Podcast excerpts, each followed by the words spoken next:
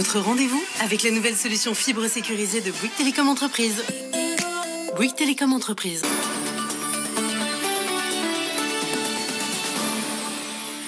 Pas de fumée blanche aux États-Unis. Les décomptes se poursuivent en Géorgie, Pennsylvanie, Arizona et Nevada. Joe Biden se rapproche néanmoins des portes de la Maison Blanche avec 253 grands, grands électeurs et sur les 270 nécessaires.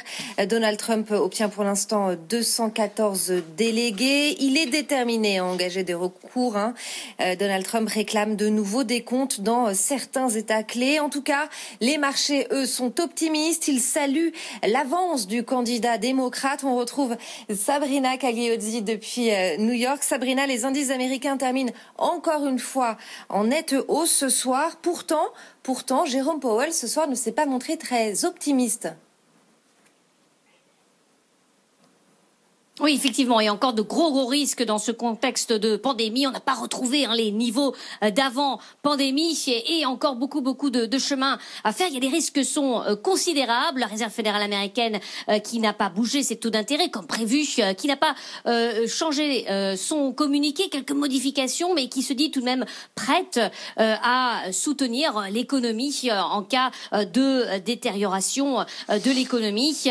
des marchés américains qui sont euh, ont terminé de nouveau euh, la séance, vous l'avez dit hein, Stéphanie, sur de très belles progressions. On prend encore 2,6% ce soir euh, sur l'indice Nasdaq, 11 890 points. Le Dow Jones, plus 2% à la clôture, 28 390 points. Quant au S&P 500, c'est qu'un gain de 2% ce soir à la clôture, au-dessus des 3 500 points. Des marchés qui parient effectivement hein, une victoire de Joe Biden et un Sénat républicain, ce qui se traduirait pour les marchés hein, par eh bien pas de hausse d'impôts, pas d'hostilité non plus vis-à-vis des, euh, des valeurs technologiques, des valeurs technologiques qui se sont encore distinguées aujourd'hui avec de très belles progressions. Facebook qui prenait hier 8% euh, prend encore ce soir 2,5%, 294,68 avec encore beaucoup beaucoup de résultats d'entreprise. Dans l'ensemble plutôt bien accueilli, on notera notamment euh, Qualcomm hein, qui a fait nettement mieux que prévu sur son trimestre écoulé et qui prend pratiquement 13% ce soir à la clôture ou dans le secteur du luxe Capri, maison mère de Michael Kors qui a fait mieux que prévu. Forte demande en Chine, forte hausse de ses ventes en ligne et un titre qui prend ce soir 8 8,6%. On notera une exception, Zynga, le spécialiste des jeux mobiles, qui perd ce soir 7% après la publication de ses résultats trimestriels. Un chiffre d'affaires pourtant record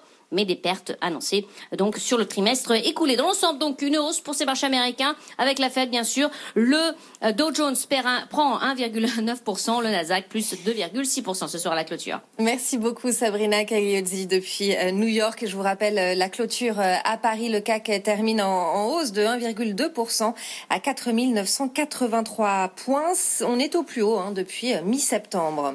Retour en Europe avec la situation sanitaire qui continue de se dégrader on dénombre 58 000 nouveaux cas de Covid en 24 heures en France. C'est un nouveau record.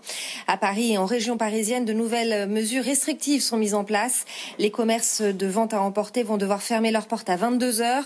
Plus de livraison et de vente d'alcool, donc entre 22 heures et 6 heures du matin à partir de demain. Au Royaume-Uni, le gouvernement reconfine la population à partir d'aujourd'hui et jusqu'au 2 décembre. Londres étend aussi le système d'indemnisation du chômage partiel jusqu'en mars. Il devait initialement s'achever euh, fin novembre. Et puis la Grèce va se reconfiner à partir de samedi pour trois semaines. Dans ce contexte, les entreprises s'organisent, notamment Aéroport de Paris qui signe un partenariat avec les laboratoires Serballiance. L'objectif est de faciliter la réalisation des tests Covid. Les passagers pourront désormais se faire dépister dans euh, ce réseau de laboratoires avec la certitude d'obtenir un résultat en 48 heures pour un test PCR. ADP qui échoue par ailleurs à obtenir la signature de trois accords d'entreprise. Euh, il visait à réduire les salaires et la masse salariale en limitant les suppressions d'emplois. Euh, du côté des résultats d'entreprise maintenant, Société Générale renoue avec les bénéfices au troisième trimestre. Le groupe dégage un bénéfice net de 862 millions d'euros en hausse de presque 1% euh, par rapport à la même période en 2019. Le titre gagne 3,7% ce soir à la clôture. C'est une des plus fortes hausses du CAC. Mais le défi de la banque est de redresser encore davantage son cours de bourse. De bourse. Caroline Morisseau. Jamais la Société Générale n'a été une proie aussi attractive. Son cours de bourse s'est effondré de près de 60% depuis le début de l'année, à tel point qu'elle vaut à peine 11 milliards d'euros, ce qui représente moins de 20% de ses actifs. De quoi aiguiser les appétits, ceux qui, il y a encore quelques mois, balayaient d'un revers de la main toute hypothèse de mariage, ont d'ailleurs radicalement changé de ton, surtout depuis que la BCE a allégé les contraintes. Mettre la main sur la Société Générale, c'est mettre la main sur 40 5 milliards d'euros de fonds propres. Un magot qui a de quoi faire rêver, explique le patron d'une grande banque française. À ce prix-là, on ne peut que regarder, admet cette même source. Tous les scénarios sont aujourd'hui envisageables. Un rapprochement avec BNP Paribas ou encore avec l'italienne Unicredit. Des scénarios qu'écarte pour l'instant Frédéric Oudéa. Le patron de la Société Générale veut croire que sa capitalisation va finir par remonter. Certains analystes considèrent d'ailleurs que le rapprochement des deux réseaux du groupe Société Générale et Crédit du Nord, une opération compliquée en interne, est une façon de dissuader d'éventuels acquéreurs. Toujours dans le secteur bancaire, BPCE restructure sa filiale Natixis et veut se séparer du fonds H2O.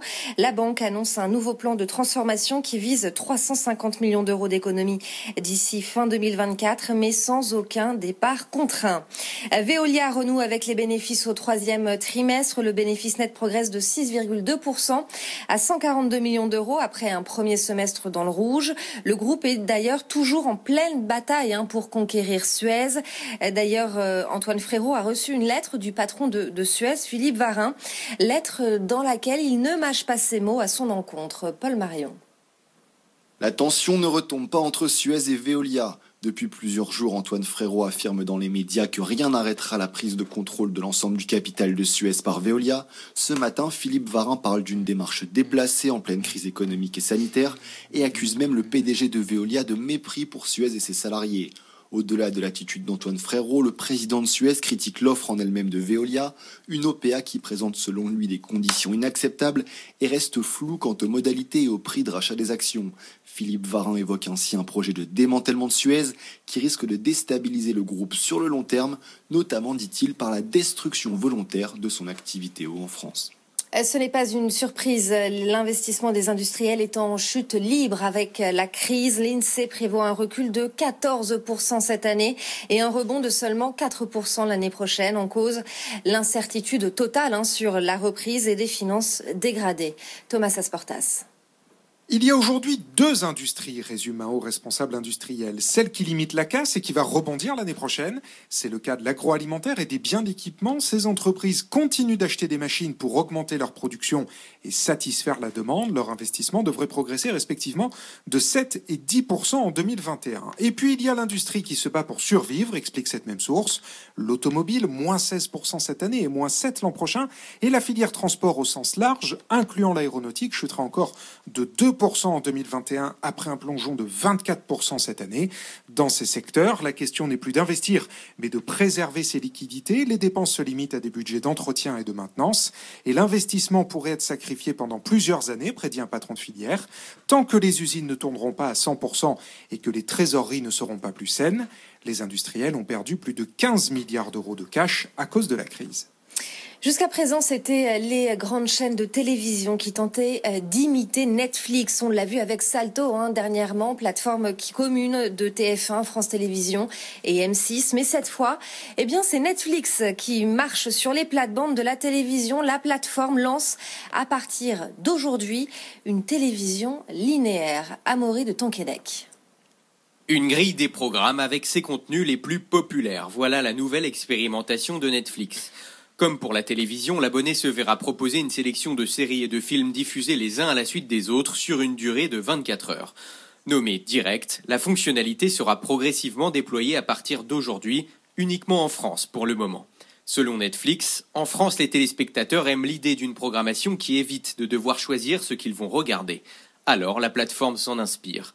Son objectif est de laisser ses abonnés se faire porter et surprendre par la variété de son catalogue. Les contenus que la plateforme souhaite mettre en avant seront programmés le soir en prime time, comme à la télévision. Enfin, ce flux direct doit aussi permettre à Netflix de renforcer sa communauté en réunissant ses abonnés autour d'un même programme au même moment et de capter plus longtemps leur attention. Les explications d'Amaury de Tonquédec. À suivre, le grand journal de l'écho. Edwige Chevrillon recevait ce soir Yves Perrier, le directeur général d'Amundi.